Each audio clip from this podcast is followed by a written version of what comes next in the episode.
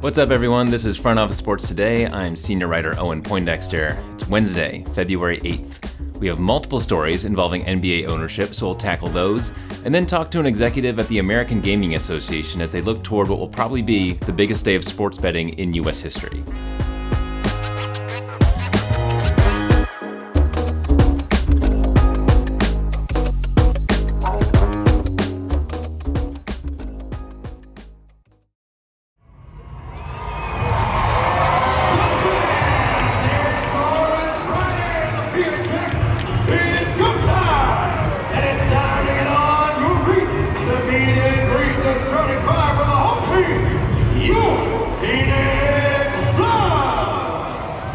The sale of the Phoenix Suns is official. NBA owners approved the sale of the team to Matt Ishbia. He's paying a cool $2.28 billion for a controlling 57% stake in the team.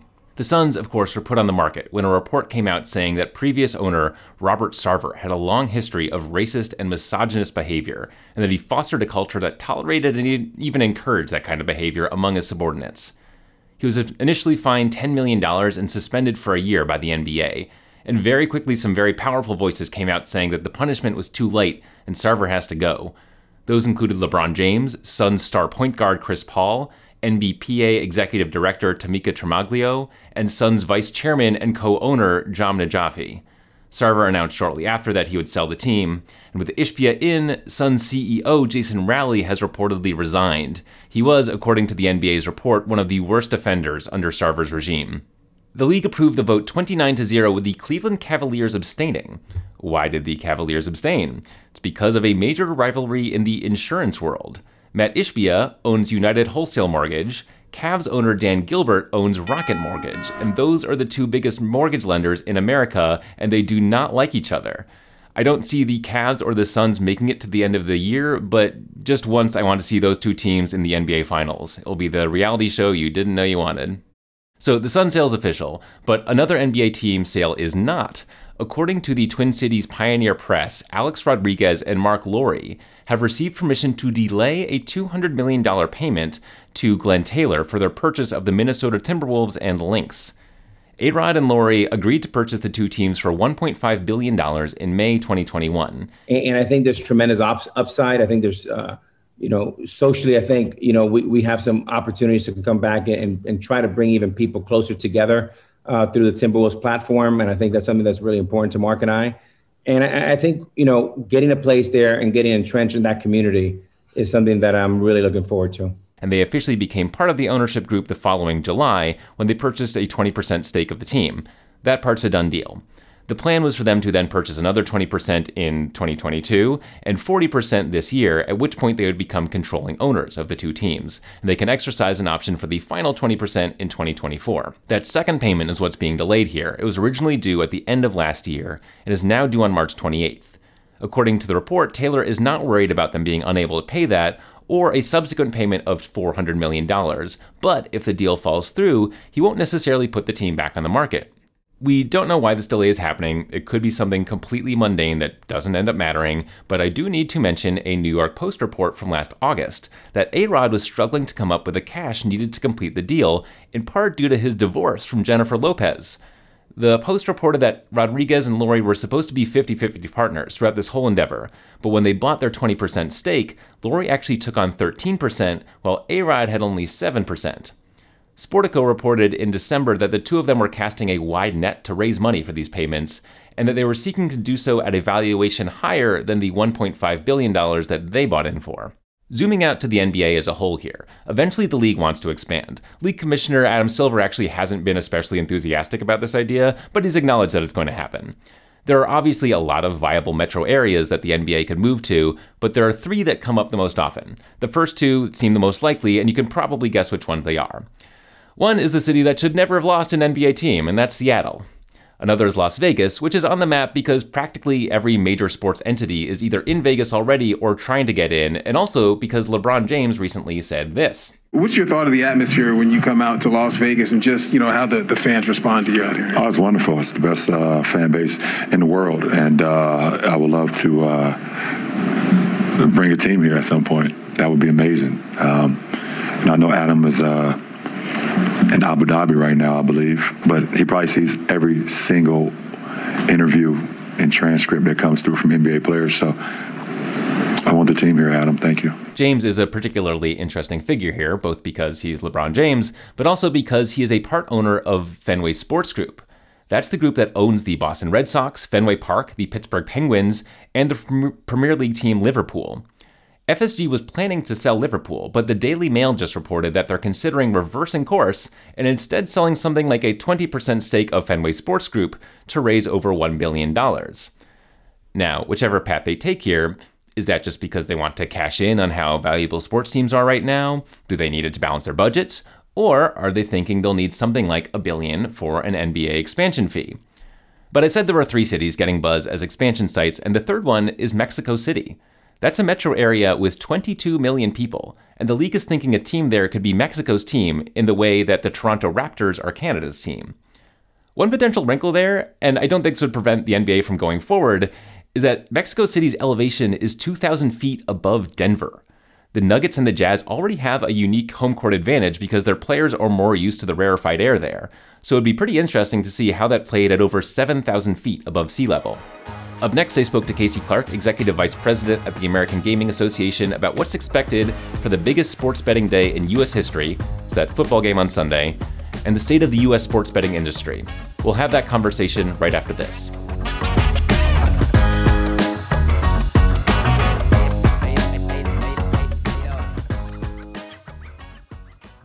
Two thousand, two thousand eight, 2022.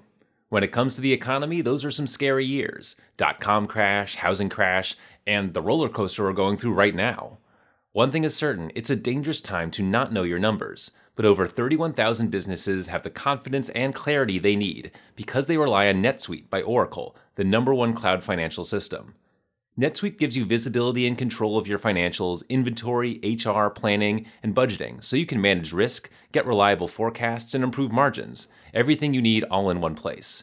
So, how do you prepare for uncertain times? The answer NetSuite. NetSuite helps you identify rising costs, automate your business processes, and easily see where to save money. That's why 93% of customers say they improved their visibility and control when they upgraded to NetSuite. What are you waiting for? Right now, NetSuite is offering a one-of-a-kind flexible financing program. Head to netsuite.com slash front office right now. netsuite.com slash front office netsuite.com slash front office.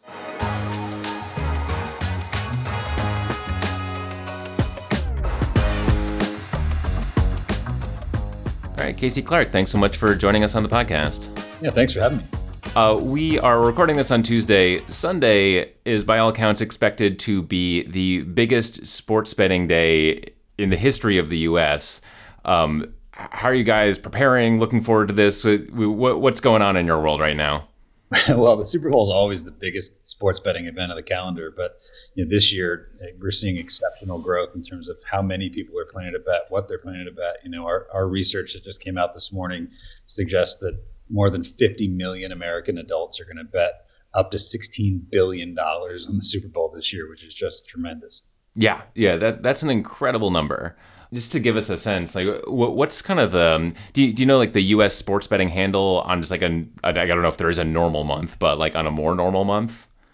Well, look, you know the the legal handle um, in 2022 was somewhere around 100 billion, um, and so 16 billion uh, for the Super Bowl includes casual bets like square games or things that you might do with friends, which is a little bit unique for the Super Bowl.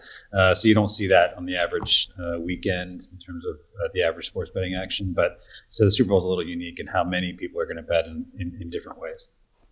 And, it's kind of the one day when people, it seems like they get really weird with the things they bet on. So what sort of uh, bets um, are, are kind of on offer right now? Well, like, it depends on where you are, right? Because what's legal in you know in Virginia where I live versus what's legal in Ohio are, are very different. So every regulator is setting different lines. But there's a lot of interest in what's the Gatorade color that's going to be poured over the coach's head. The you know some places are allowing bets on the length of the national anthem. So it's it's a it's a lot of different prop bets around the game, and then you get into kind of who's going to score the first touchdown, player props, um, and, and different things that are that kind of keep people engaged in the content a little bit differently. Know, obviously this is a one day bonanza for the for the sports betting industry. But how is that industry looking to use this day to, you know, have a stronger future?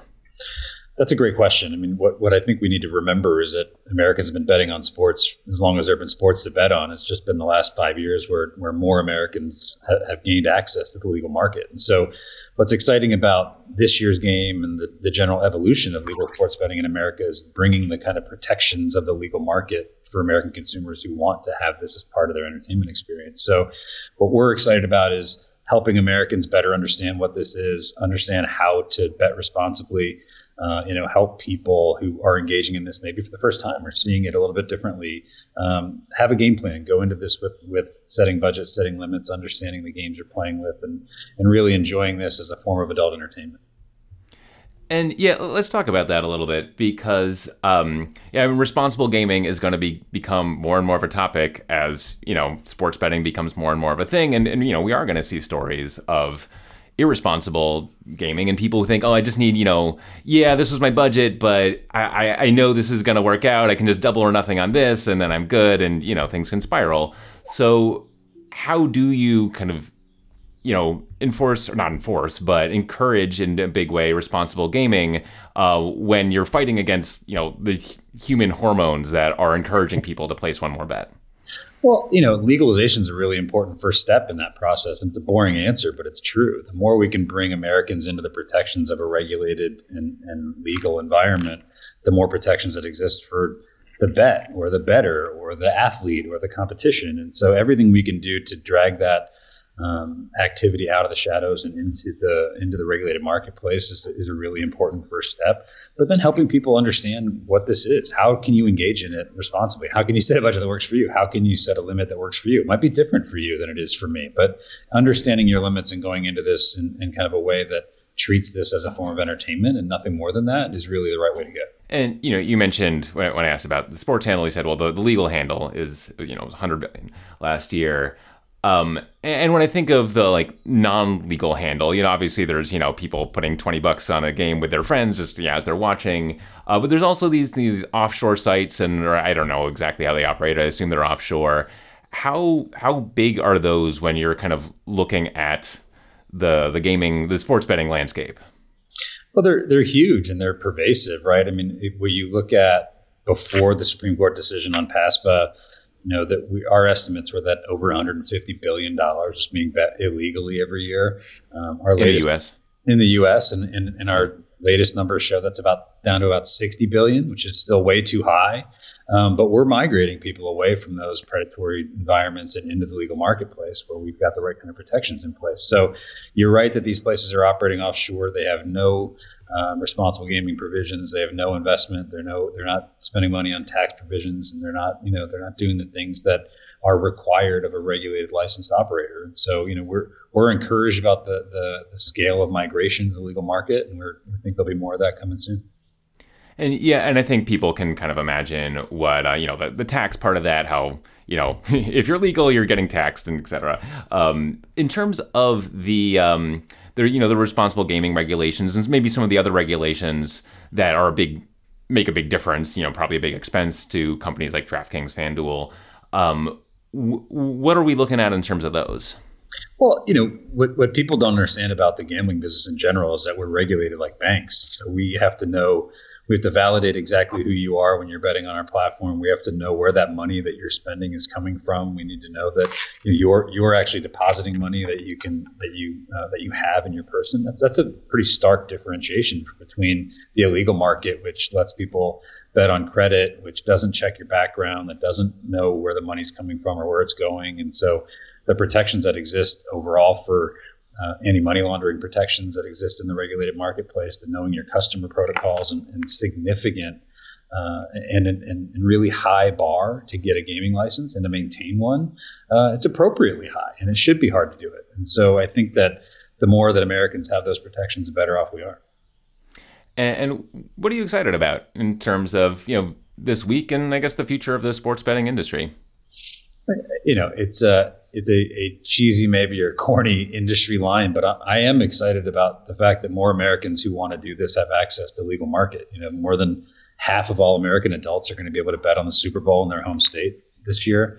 Uh, and that's huge. And that's been you know a really rapid evolution over a pretty short amount of time. So we're looking at pretty astronomical numbers of the number of people who want to bet and the amount that people say they're going to bet. But really, what I'm excited about is how many of those people have access to the protections of the legal market at home. And the AGA is, you know, among other things, a lobbying organization. When, when I talk to people in the sports betting space, they mostly want more legalization and lower taxes. Is that the bulk of what you guys are doing, or are there stuff that we might not be thinking about? When it comes to sports betting, our interests are getting it right. So, how do we create a viable legal market that isn't hamstrung by by kind of over over taxation in a way that doesn't allow us to compete effectively with the illegal market that's you know for a long time operated completely unfettered across the country. And so we're looking for opportunities to advance responsible gaming provisions to bring the protections of the legal market to more american consumers. And so any opportunity we can to help guide regulations or legislation that enables that uh, competition to happen and those protections to come to bear for americans the better. We've already seen a couple of medium high profile sportsbooks shut down. We had FuboBet, MaximBet, um, probably others I, I, you know even missed. Um, but um, do you think this is largely going to be you know we've got a few titans you know FanDuel, um, DraftKings, Fanatics is coming in. We've got uh, BetMGM.